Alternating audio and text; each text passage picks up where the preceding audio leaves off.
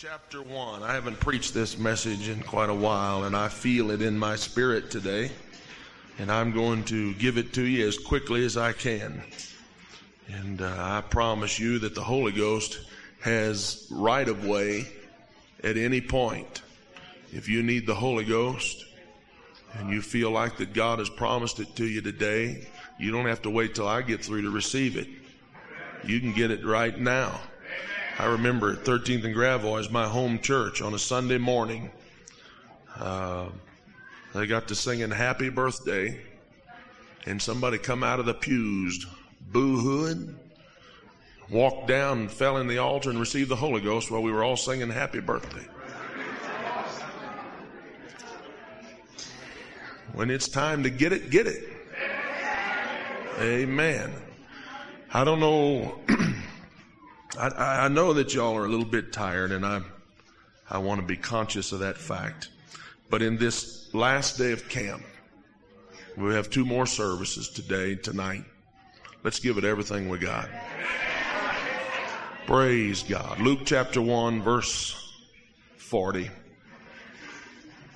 verse 39. And Mary arose in those days and went into the hill country with haste into a city of Judah and entered into the house of Zacharias and saluted Elizabeth. And it came to pass that when Elizabeth heard the salutation of Mary, the babe leaped in her womb, and Elizabeth was filled with the Holy Ghost. Praise God. And I read on down to verse 45. Let's read that verse. And blessed is she that believed, for there shall be a performance of those things which were told her from the Lord. I want to speak on the subject today the stirring of the unborn. The stirring of the unborn. And I, before you're seated, I'd like to ask you a question. How many here preacher or layman uh, in prayer, through prophecy, through message and interpretation of tongues, through a vision, a dream of the Lord, or some uh, supernatural communication, has received a promise from the Lord that your prayer will be answered, but it has not been yet. Just lift your hand up there. You're waiting on it. And you've had a confirmation from the Lord that it's going to take place. Parents, careers, spouses, family members, healing, I want to speak to you today. I want to speak to every young person who has a desire to live for God, to do something for the Lord, but yet the devil has intimidated you, told you that you really don't have what it takes. Your prime candidates to be a vessel of the Lord in this end time hour. You may be seated.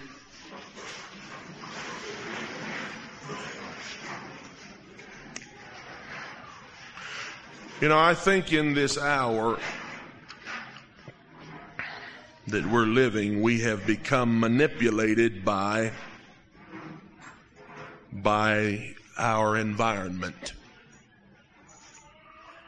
Some people buy Tide just because their neighbors do. Some people buy a certain brand of clothing because they have friends that do it. Our world walks to the beat of the drum of the media, the fashion parade. And we have become so outward conscious. Our mind is so shackled on the outward appearance I'll tell you, if you don't believe that God has a sense of humor, then look at some of his creation. I mean, there's nothing dignified about a monkey.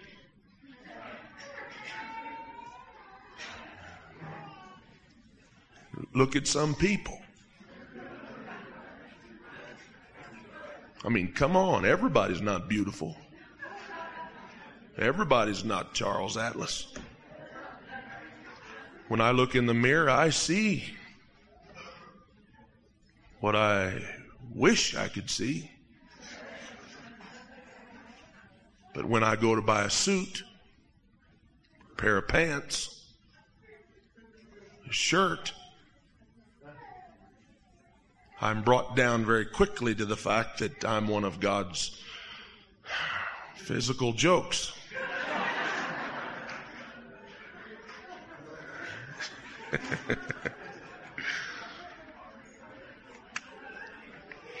it's not anything new, really, that people look on the outward and, and, and, and, judge and determine and, and form their opinions concerning spiritual things. I mean, God's getting ready to get Israel a brand new king. And the very man that's going to anoint that king, what's he looking at? He doesn't look at, eh, eh, eh, to my knowledge, he doesn't look at character. He doesn't look at, at some of the things that, that uh, you would think they should. But he saw Eliab, and Eliab had a lot of hair. He was strong, tall, big chest, narrow waist, biceps that would choke a moose. And Samuel looked at him and said, Look at that dude. Good Lord. He's the next king. Look at all of Jesse's other sons. They're just pitiful. They're anemic. And Eliab, Eliab is the guy. Look, I mean, look at him. And, and, and we very quickly were taught that God doesn't only look at the outward, but his priority is in areas that we wouldn't ordinarily look at.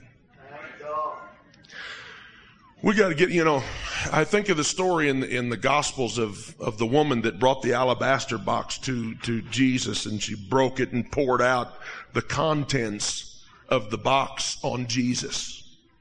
She was ridiculed for that. Judas, one of Jesus' own disciples, stood up and said, What a jerk. I mean, you know how much that stuff's worth? And you pour it on his head? He saw the, he saw the, the, the value of the, of the substance. He saw the container that it was brought in. And I think that he was, he was again indicative of the mindset that we get in at times. We become too container conscious. We, we look at one another. We come to church and instead of really coming for the purpose of pleasing God and, and forgetting about everybody else, we come and we look at one another. We're container conscious. And if a person lines up, if the container is what we expect, then he is so called acceptable or spiritual. We're container conscious. That dude wears a Hart Schaffner and Marx suit and lizard shoes and gold toe socks and Countess Maris ties and uh, a Rolex watch. He's got to be in with God. Yeah. I mean, what? Look at the dresses that young lady wears and how she sings. But you get somebody like me that walks in that has a container that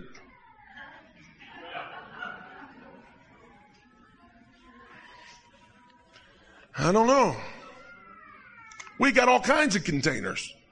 Fat ones, short ones, tall ones, black ones, white ones, green ones. All kinds of containers. And God, in all of His wisdom and power, knows how to maximize the potential that is within and look beyond the outward.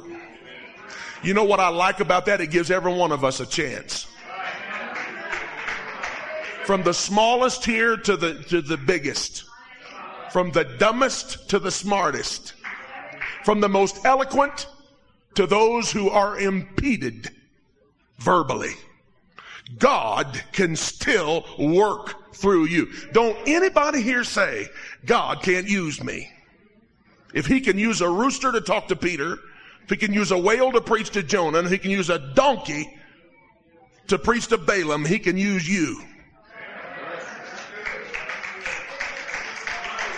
And he doesn't put his priorities on the containers. Now, we need to come to the same conclusion that Mary and Elizabeth came to in Luke chapter 1. It occurred to me one day that God just kind of blows people's minds every once in a while with his concepts.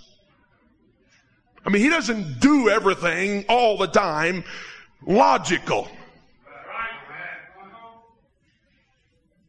You with me?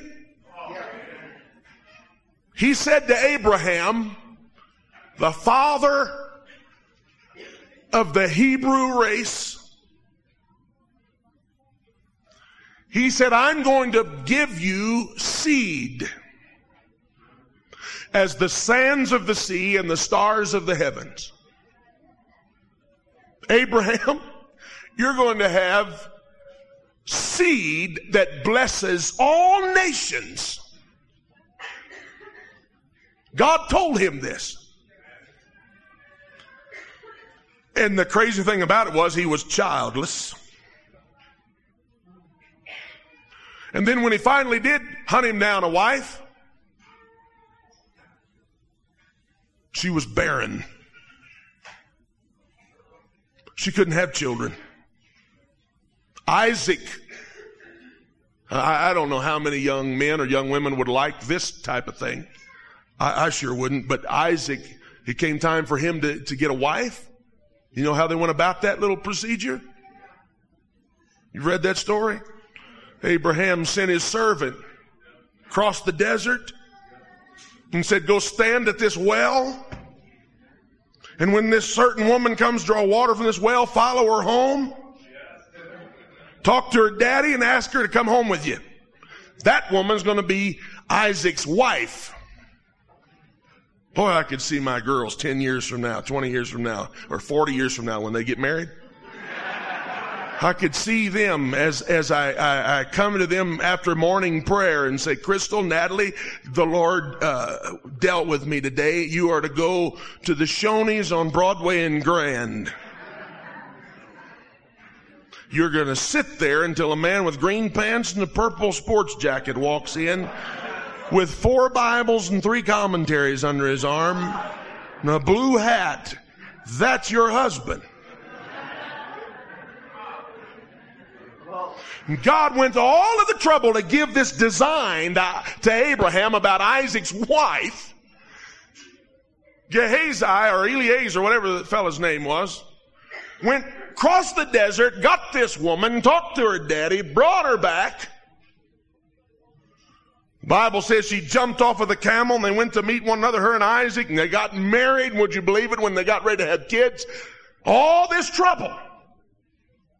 Rebecca was barren. Abraham had a promise that he's going to have seed as the sands of the sea. Isaac received that promise. You're going to have seed as the sands of the sea. Barren wives. God sure goofed Jacob, when they finally got his place in, in, in the kingdom all squared away, he finally gets him a wife and he had a little more difficulty. Yeah. You know, he's out there nine to five, Monday through Friday, sweating, working, carrying on seven years. Bible said old Laban had two daughters, Leah, she was tender-eyed, and, and, um, and Rachel, she was fair.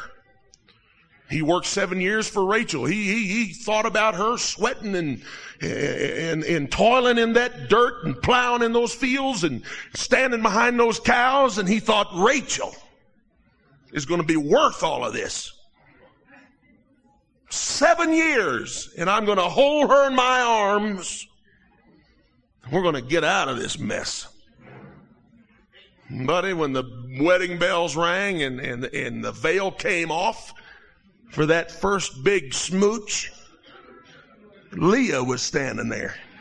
And the Bible says Leah was tender eyed. That doesn't mean she had soft pupils. That meant she was ugly. Jacob had his eyes on Rachel, who was fair. She was beautiful. And would you believe old Laban, that scoundrel, made him work seven more years? I mean, it wasn't just a little overtime, it was seven years. He had to love that woman. And then finally, when he finally got her, she was barren. But God, as far as I'm concerned, had a real problem getting this church off the ground. Seems like everybody he linked up with one another had problems. That makes me feel good.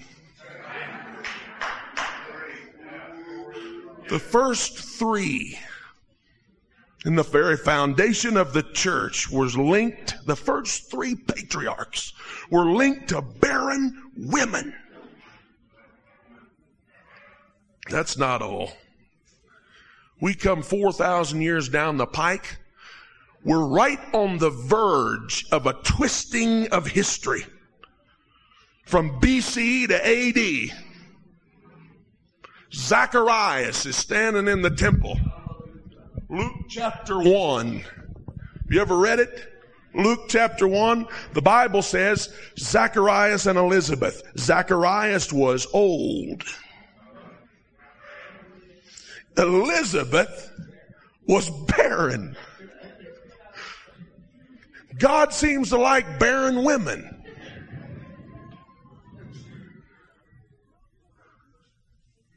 But not only was she barren, but the Bible says that Elizabeth, who you know was the mother of John the Baptist, a cousin to Mary, the mother of the Messiah. Not only was she barren, but she was well stricken. Everybody say stricken. I mean, she just didn't age. She was stricken with age. The Bible made that very clear. She was stricken with old age. I mean, a hot night on the town for Zach and Liz was rocking in their matching rockers.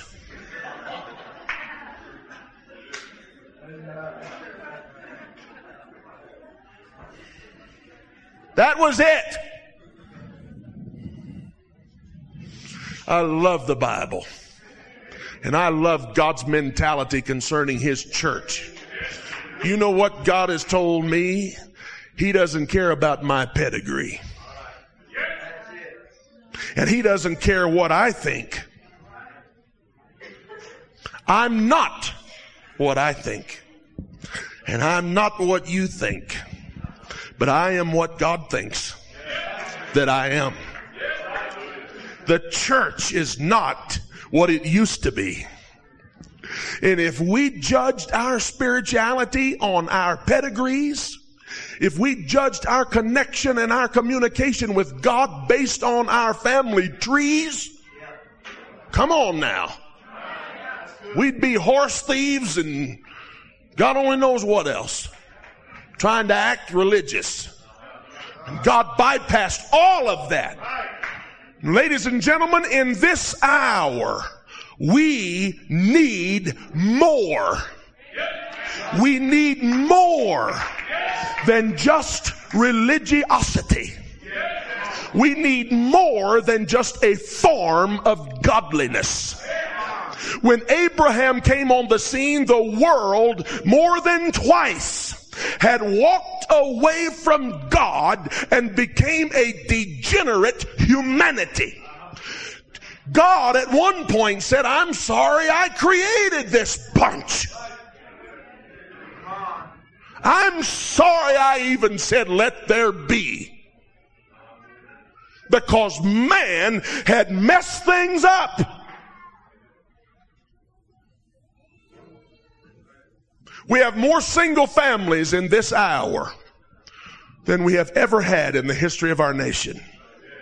Divorce is on the rise. Abortion is on the rise. Homosexuals are walking our continent, vomiting their ungodly and unholy disease all over us and wanting us to support it, pay for it, put our sanction on it, erecting churches in our world and say so-called praying people through. We got gay churches springing up all over our continent. And you and your children are going to grow up. My girls are growing up listening to these voices of immorality of impure religion, unholy alliances with, with ungodly deities, and calling themselves righteous. Our values have been undermined to the place that traditional values are almost bygone era.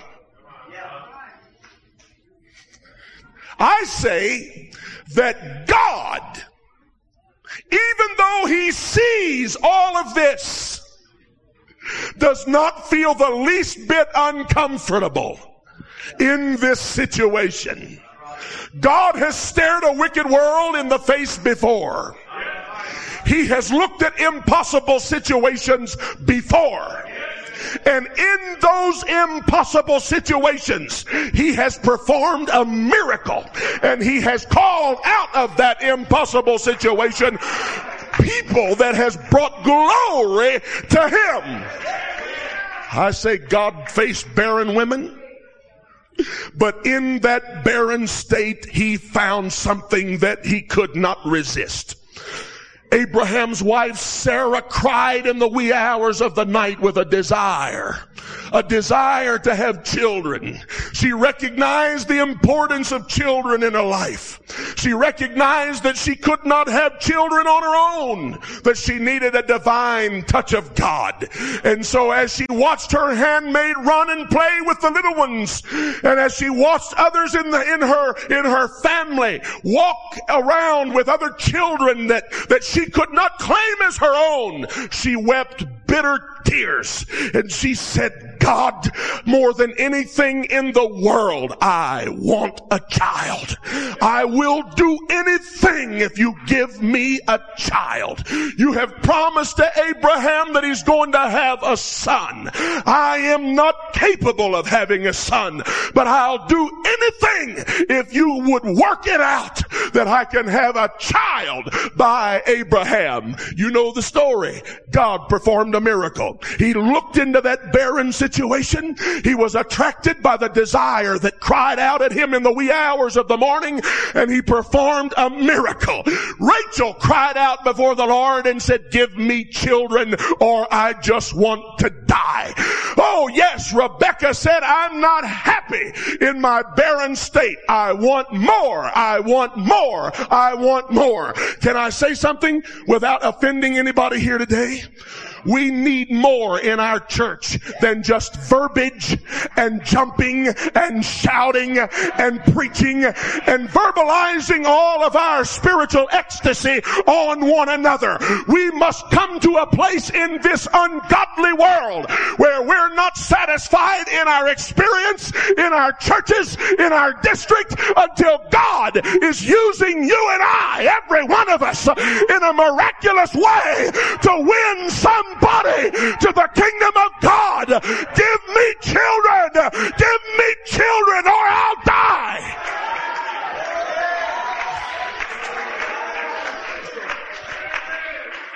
Hannah and Elkanah were two fine couple in, couple in Israel. Two fine people, a great couple in Israel. But Hannah didn't have children and she couldn't have children. And she looked at Elkanah and said, I've got to have children. And he patted her he put his arm around her and said, honey, oh baby, Am I not better to you than ten sons? Doesn't the caress of my hand make you feel the security that you need when I kiss you in the middle of the night? Doesn't that, doesn't that make you feel that, that everything's gonna be alright? And Hannah, she declared something that the church needs to declare in this immoral hour. Elkanah, I love you. I really love you. And I wouldn't want anybody else for my husband. But I'm not happy without children. I've got to perform in my marriage as a wife that God wants me to be. And I'm going to go to any length to have a child. And she walks to the temple all by herself. She gets before the altar and she begins to travail before Jehovah. She cries. She gets desperate. She says, God, I know it's an impossible situation, but I've got to have a child. I don't want anything else. You can have the nice home. You can have the nice carriage. You can have all of the cattle. You can have all that they have out there.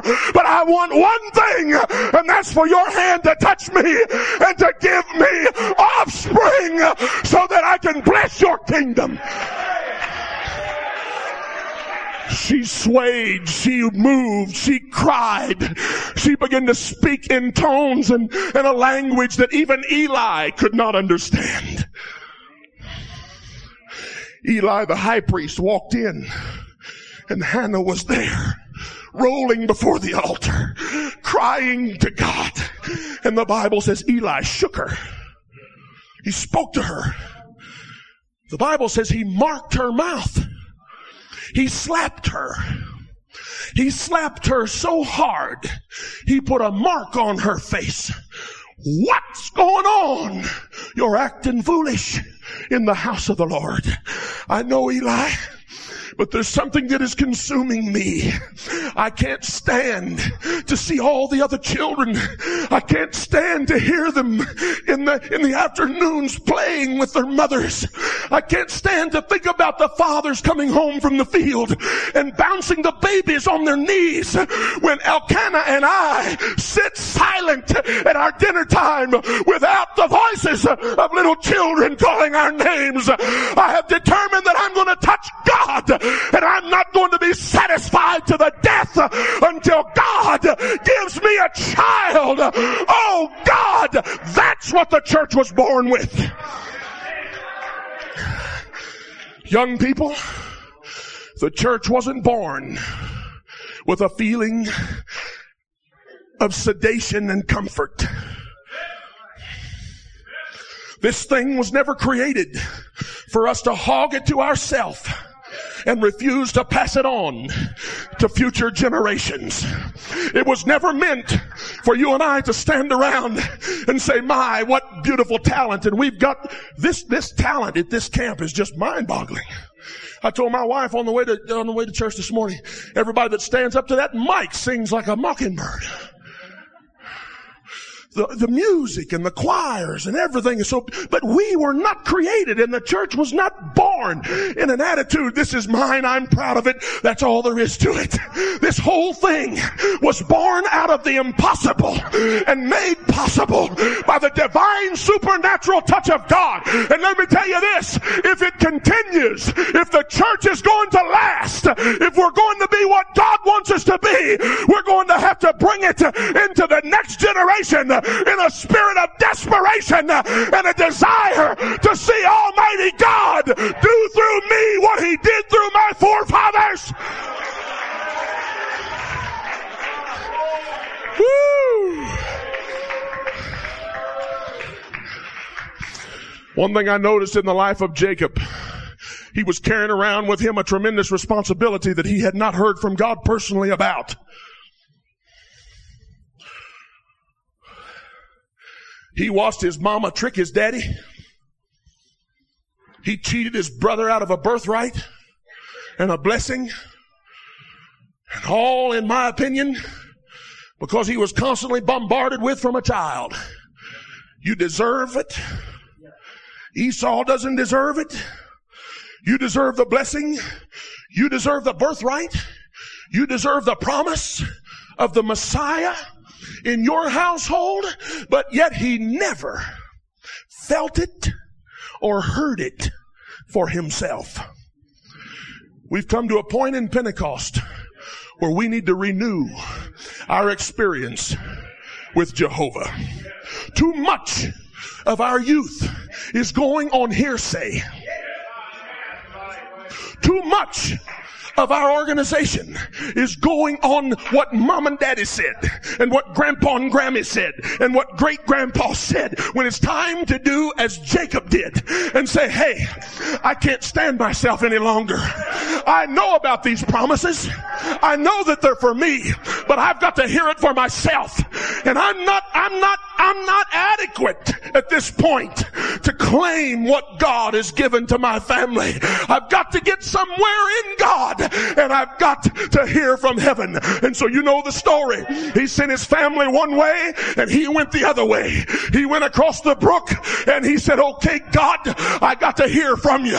And God dispatched an angel and Jacob latched on to that angel and he said, I'm not going to let you go until you bless me. I'm not going to let you leave here until I get what my daddy had, until I get what my grandpa had. It was after that experience, ladies and gentlemen, that Jehovah God renewed the promise of the Messiah to Jacob. I say we can have revival. I say we can have a move of God. I say you can be used of God, young person, but it's going to happen in a spirit of desperation.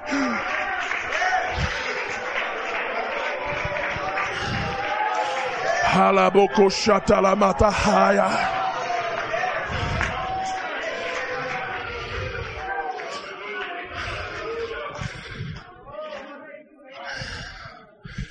We're desperate. We're desperate. Not only was there almost 4,000 years of backslidings and immorality, idolatry, immorality that caused God to at certain points in time either judge by fire or commit to judgment immediate judgment if there wasn't repentance. And that's the kind of generations that bore upon the responsibility of Zacharias and Elizabeth and Mary. The world needed a Messiah, a Savior. It was in an impossible task. I mentioned some of these statistics the other day, but just again, lest you get to thinking that our world is, is doing pretty good. The AIDS epidemic alone is going to wipe out in the next three years more than Vietnam wiped out in all of its entire wartime. Just that one disease. We've got immorality bubbling over in our world like deep hell holes that are leaving people without hope. We're going to see the day in this generation where drug use is legalized. Prostitution is legalized. Find an honest politician in this day Honesty is cheap. Wholesale.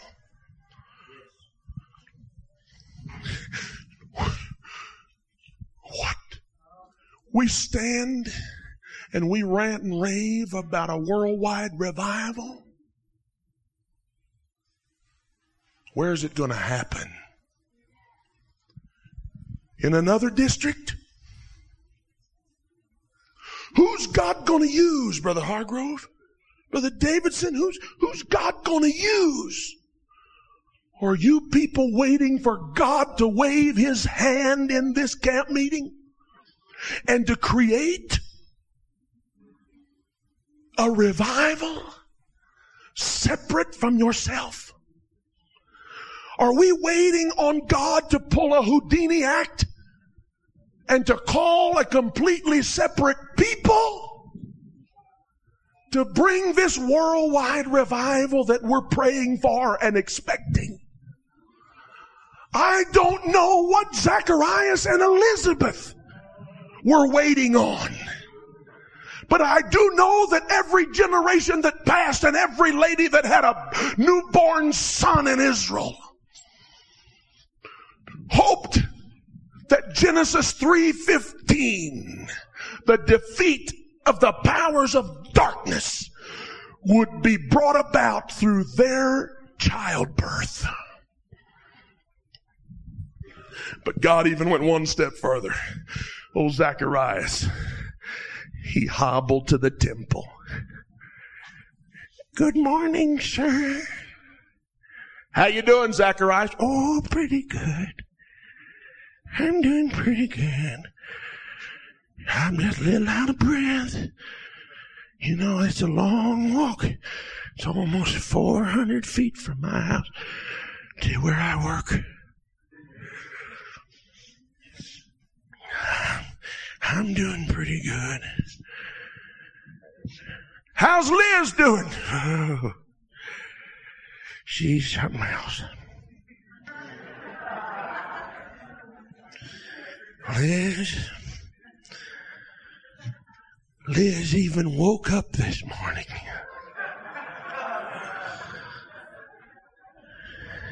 She's still got a lot of spunk. Oh, Liz. And he works there during the day. Today, God sent an angel to talk to Zacharias. Bing!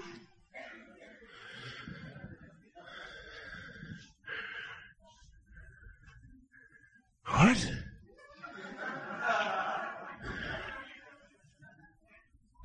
What? I knew I was old, but this takes a cake. Zacharias, you read it in the Bible. What do you want, Sonny? I'm Gabriel, the archangel. I got a message for you. What's that?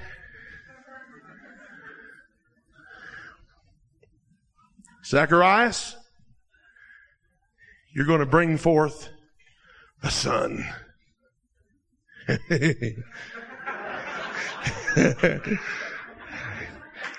What's that? You got the wrong Zacharias. There's another Zacharias that works over in Lavers. it, ain't, it ain't me. Zacharias, you're going to bring forth a son. Oh, no, no. I've heard a lot of things. Can you imagine Zacharias walking home? Every step he got to feel a bit better.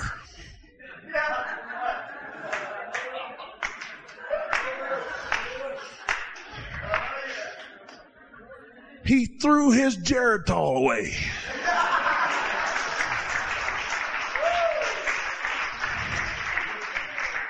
He, he took his cane and laid it up against the desk and walked out. Said, man, I can't wait to see Liz today. Yeah. He knocked on that door and old Elizabeth comes to the door. Who you? Liz? He can't talk. We'll just say he wrote it down, but I'll talk for him. I heard from God today. You know what God told me? Liz.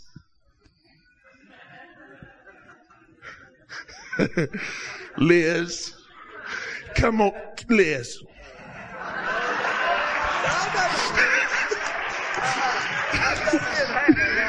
come here, Liz. I, I want you, come here, Liz. I want to tell you something. I'll be glad when you get. I'm so excited, Liz. this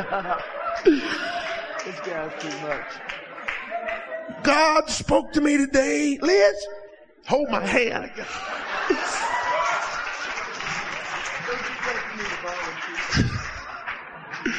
Liz, the Lord told me today that we're going to have a baby.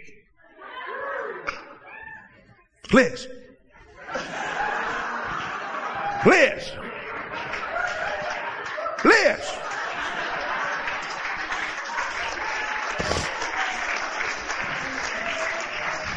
Yeah, they were old. She was barren, well stricken in years. But I mean, God gave her a double whammy. You know what though? God loves impossible situations. He thrives on it. He thrives on it.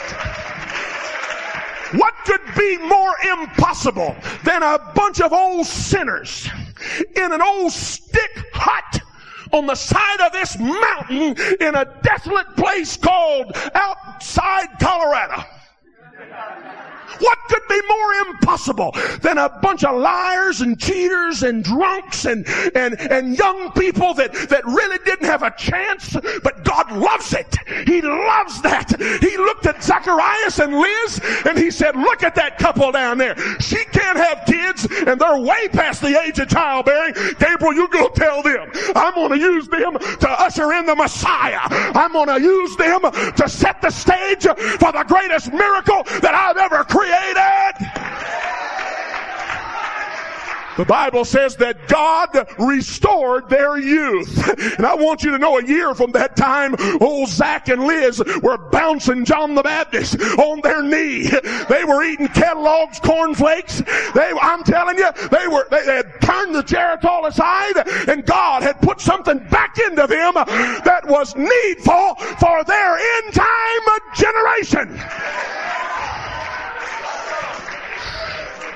You say that the church is 2,000 years old and it's gone too long to be potent, to have a revival. I'm telling you that we're in the Zacharias and Liz stage. We've been around a while, but God is going to work a miracle in this old age, in time hour.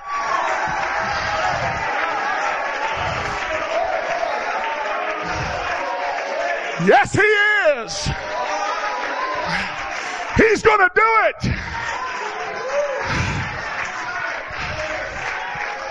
Woo! God didn't stop there. He had, he had Sarah. He had Rebecca. He had Rachel. He had Hannah. He had Zach and Liz. And then, friend, he got deeper. He said, Gabriel, there's a little old young lady over there that I want you to take a message to.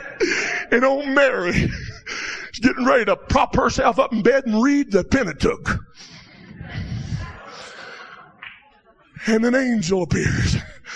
Bing! Mary,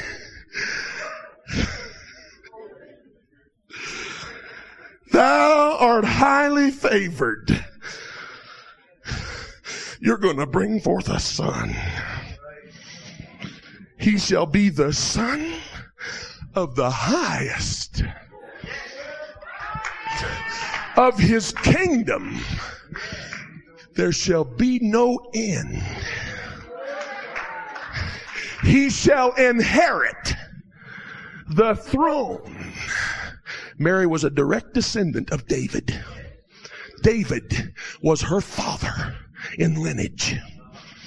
He shall inherit the throne of his father, David.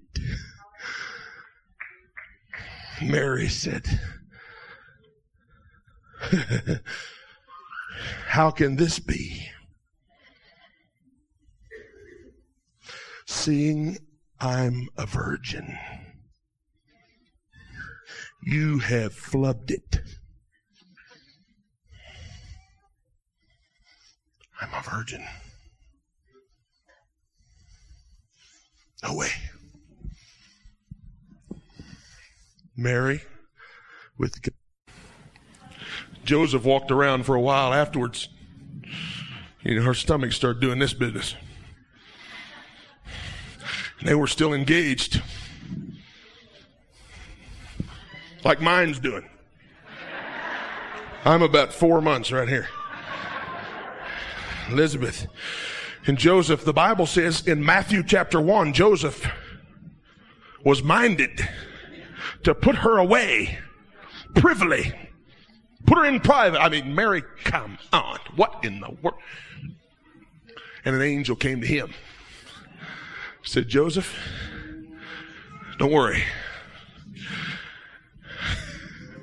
Mary is conceived of the Holy Ghost to fulfill, to fulfill the scriptures from the prophet Isaiah, which said, behold, a virgin, an impossible situation would bring forth a son. Ooh, listen, I got to thinking about it the other day. That's been a couple years ago now. But Mary, Mary and Elizabeth. Elizabeth was the mother of John the Baptist. His whole ministry was a ministry of repentance. Repentance is something only man can do. Mary, her child was Jesus Christ. John was the forerunner of the Messiah. According to prophetic utterances, the Messiah could not come on the scene, young people, until John the Baptist came on the scene. Preparing the way of the Messiah. Jesus' ministry was a ministry of forgiveness of sins and a pointing toward the infilling of the Holy Ghost, something that only God could do. Elizabeth and Mary worked hand in hand in this drama for this end time miracle. Think about it for a moment. I, I, got to, I got to thinking about it one night and, and it dawned on me and I'm just a little dense. You probably already knew this, but I couldn't understand. Hear me. I don't want to lose anybody here, but I couldn't understand. Have you ever heard it preached that we're the bride of Christ, the wife of Jesus? I've heard that all of my life. But on the, on the other hand, my daddy told me not to fool around till I got married. Paul said in 2 Corinthians 11, 2, we're espoused to Jesus Christ. We're espoused to Him. We're not married to Him yet. You're not married to Him yet. If I walk on your theology, forgive me, but I'm right. We are espoused.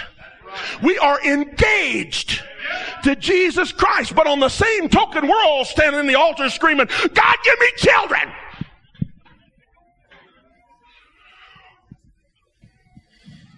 Well, as far as I'm concerned, that proposes a problem. We're having children before we're married. You can figure that out. Now, I was standing next to the fridge late one night where I stand often. And I, I, I had this on my mind. And, and Brother Gordon, the Lord spoke to me and said, Mary's the type of the church. I thought, my God. Yeah. Impossible things. Behold, a virgin shall conceive before they came together, she was found with child of the Holy Ghost. Mary's a type of this end time church full of faith. But yet, believing and rejoicing in things that she had not yet seen.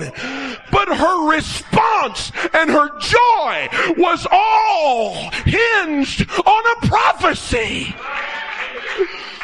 That's even more miraculous, my friends, than the actual birth itself is the fact that they got so excited in just simply what the Lord said and they hadn't seen nothing yet. I don't believe we've seen the revival that God wants to give us yet. I don't believe that we've seen the extent of the ministry and the way that God's going to use every single person that yields themselves to the power of God yet. But we do have a promise. We do have a word of the Lord. I feel like Elizabeth probably walked around with John the Baptist in her womb like a dead piece of driftwood for six months. Probably not feeling his move one time. But when that angel stood on the bedstead of Mary and said, Hey, I'm going to tell you something. The Savior is on the way. Mary got out of that house. She ran over to Elizabeth the door. Elizabeth came to the door. She said, Elizabeth, I got to tell you something. Come here, Liz. I got to tell you something. Just last night, I was sitting in my bed and an angel came to me and said, Hail, you're highly favored. You're to bring forth a son. He shall be the son of the highest. He shall inherit the throne of his father David.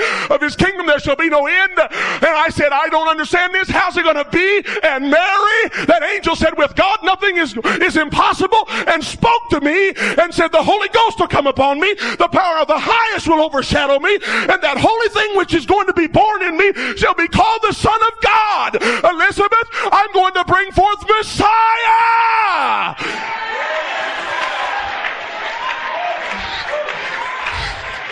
Can you imagine? Me. Me. I'm nobody. I'm just a lowly handmaid in Israel. I'm nobody. I'm just a young lady. I'm a virgin, but I got a promise of the Messiah. And you know what happened? In that room, God, in that room was an unborn miracle waiting to happen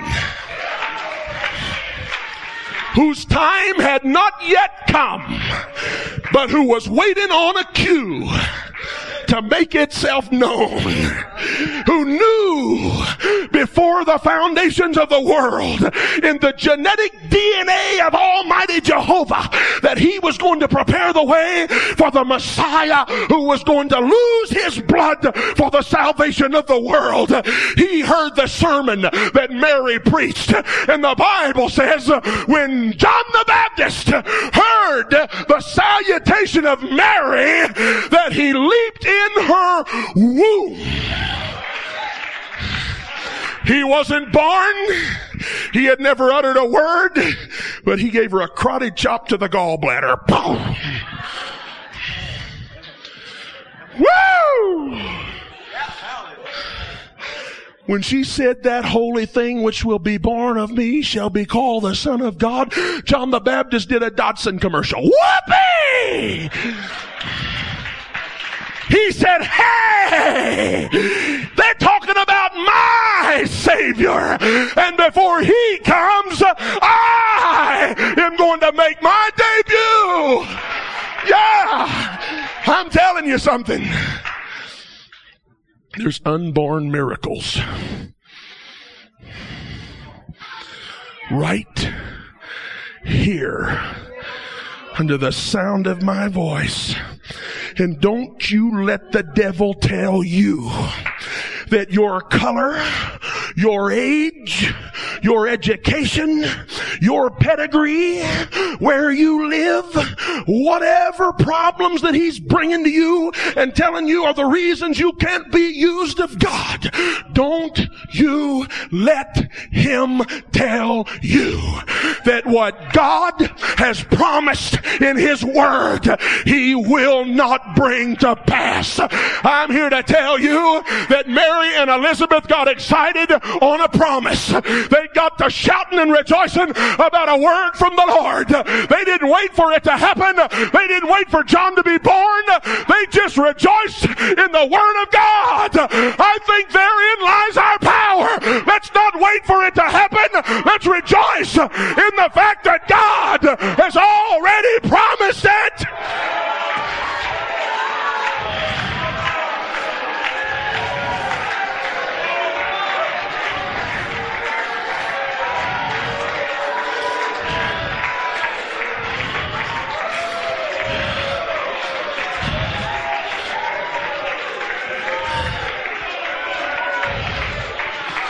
I'm about through. If the musicians would come, you can stand. I want to tell you something. Mary and Elizabeth are a double type of the church. John the Baptist represented what only man can do. Jesus represented what only God can do. John prepared the way by preaching repentance. Jesus came on the scene and did what God was going to do. You and I have John the Baptist part. We've got to do what man can do. And I'm going to tell you some things man can do. We can believe. We can believe in the word. We can make ourselves available as Mary did. Be it unto me according to thy word. We can rejoice in praise. We can let our faith reach out and say, hey, I believe God's able to perform what he said he was able to perform. And when we believe it, when we respond, God will come in. And when we have revival, it's not going to be a revival of music. It won't be a result of the way we dress or the eloquence of our ministries, but it will be a result of man believing and responding to what is his responsibility in the spiritual world. And young people, that includes you.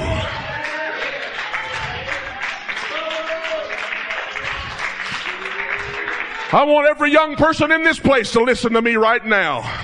Don't let the devil tell you you'll have time when you grow up and become of age to worship God and bless your services.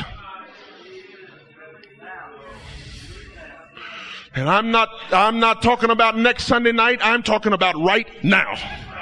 You can start right now. Say, God, I'm going to give it to you because I believe that you're able to use me to bring about Messiah in 1988.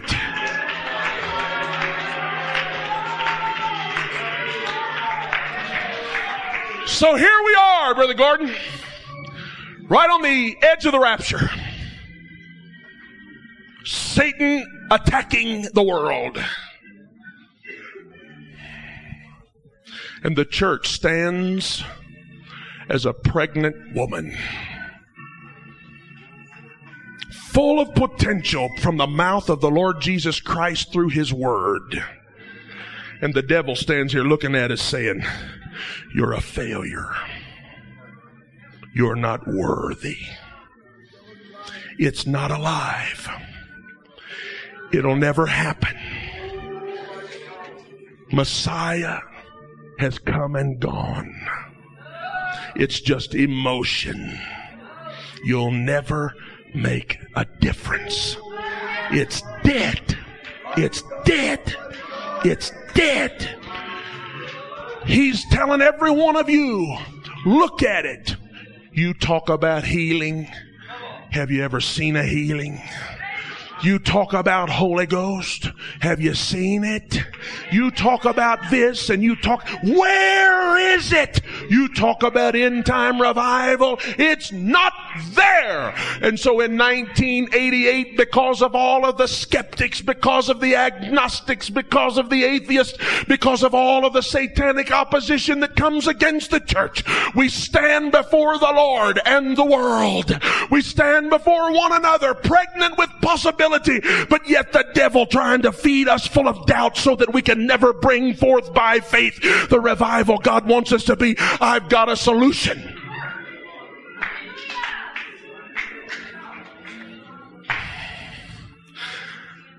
I want the devil to come in today.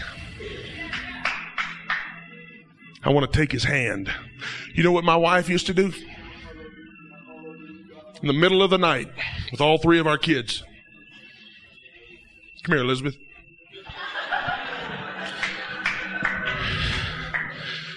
We'd be laying side by side. Three o'clock in the morning, Brandon would make himself known in the womb. And he'd go, and she'd reach over, get my hand, she'd say, Ha! Feel this? Brandon's moving. And then he'd go,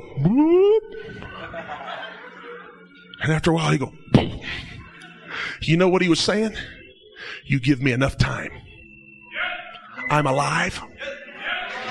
And I'm going to be with you in person.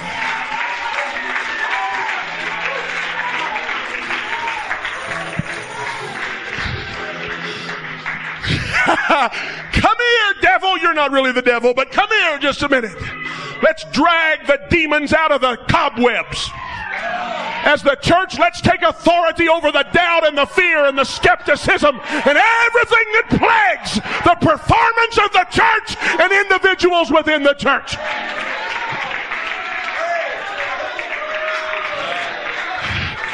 The devil says, Hey, you ain't gonna amount to nothing. The church ain't gonna have anything happen this year. Come here, devil. You gotta feel this. Woo. Put it on the womb of the church. Put your hand right there. I want you to feel the anointing. I want you to feel the power of the preaching. I want you to feel the power of the praise of God's people. That's because it's staying. I'm alive. I'm alive. I'm coming. Revival is here. I'm going to bless you. I'm going to be a reality.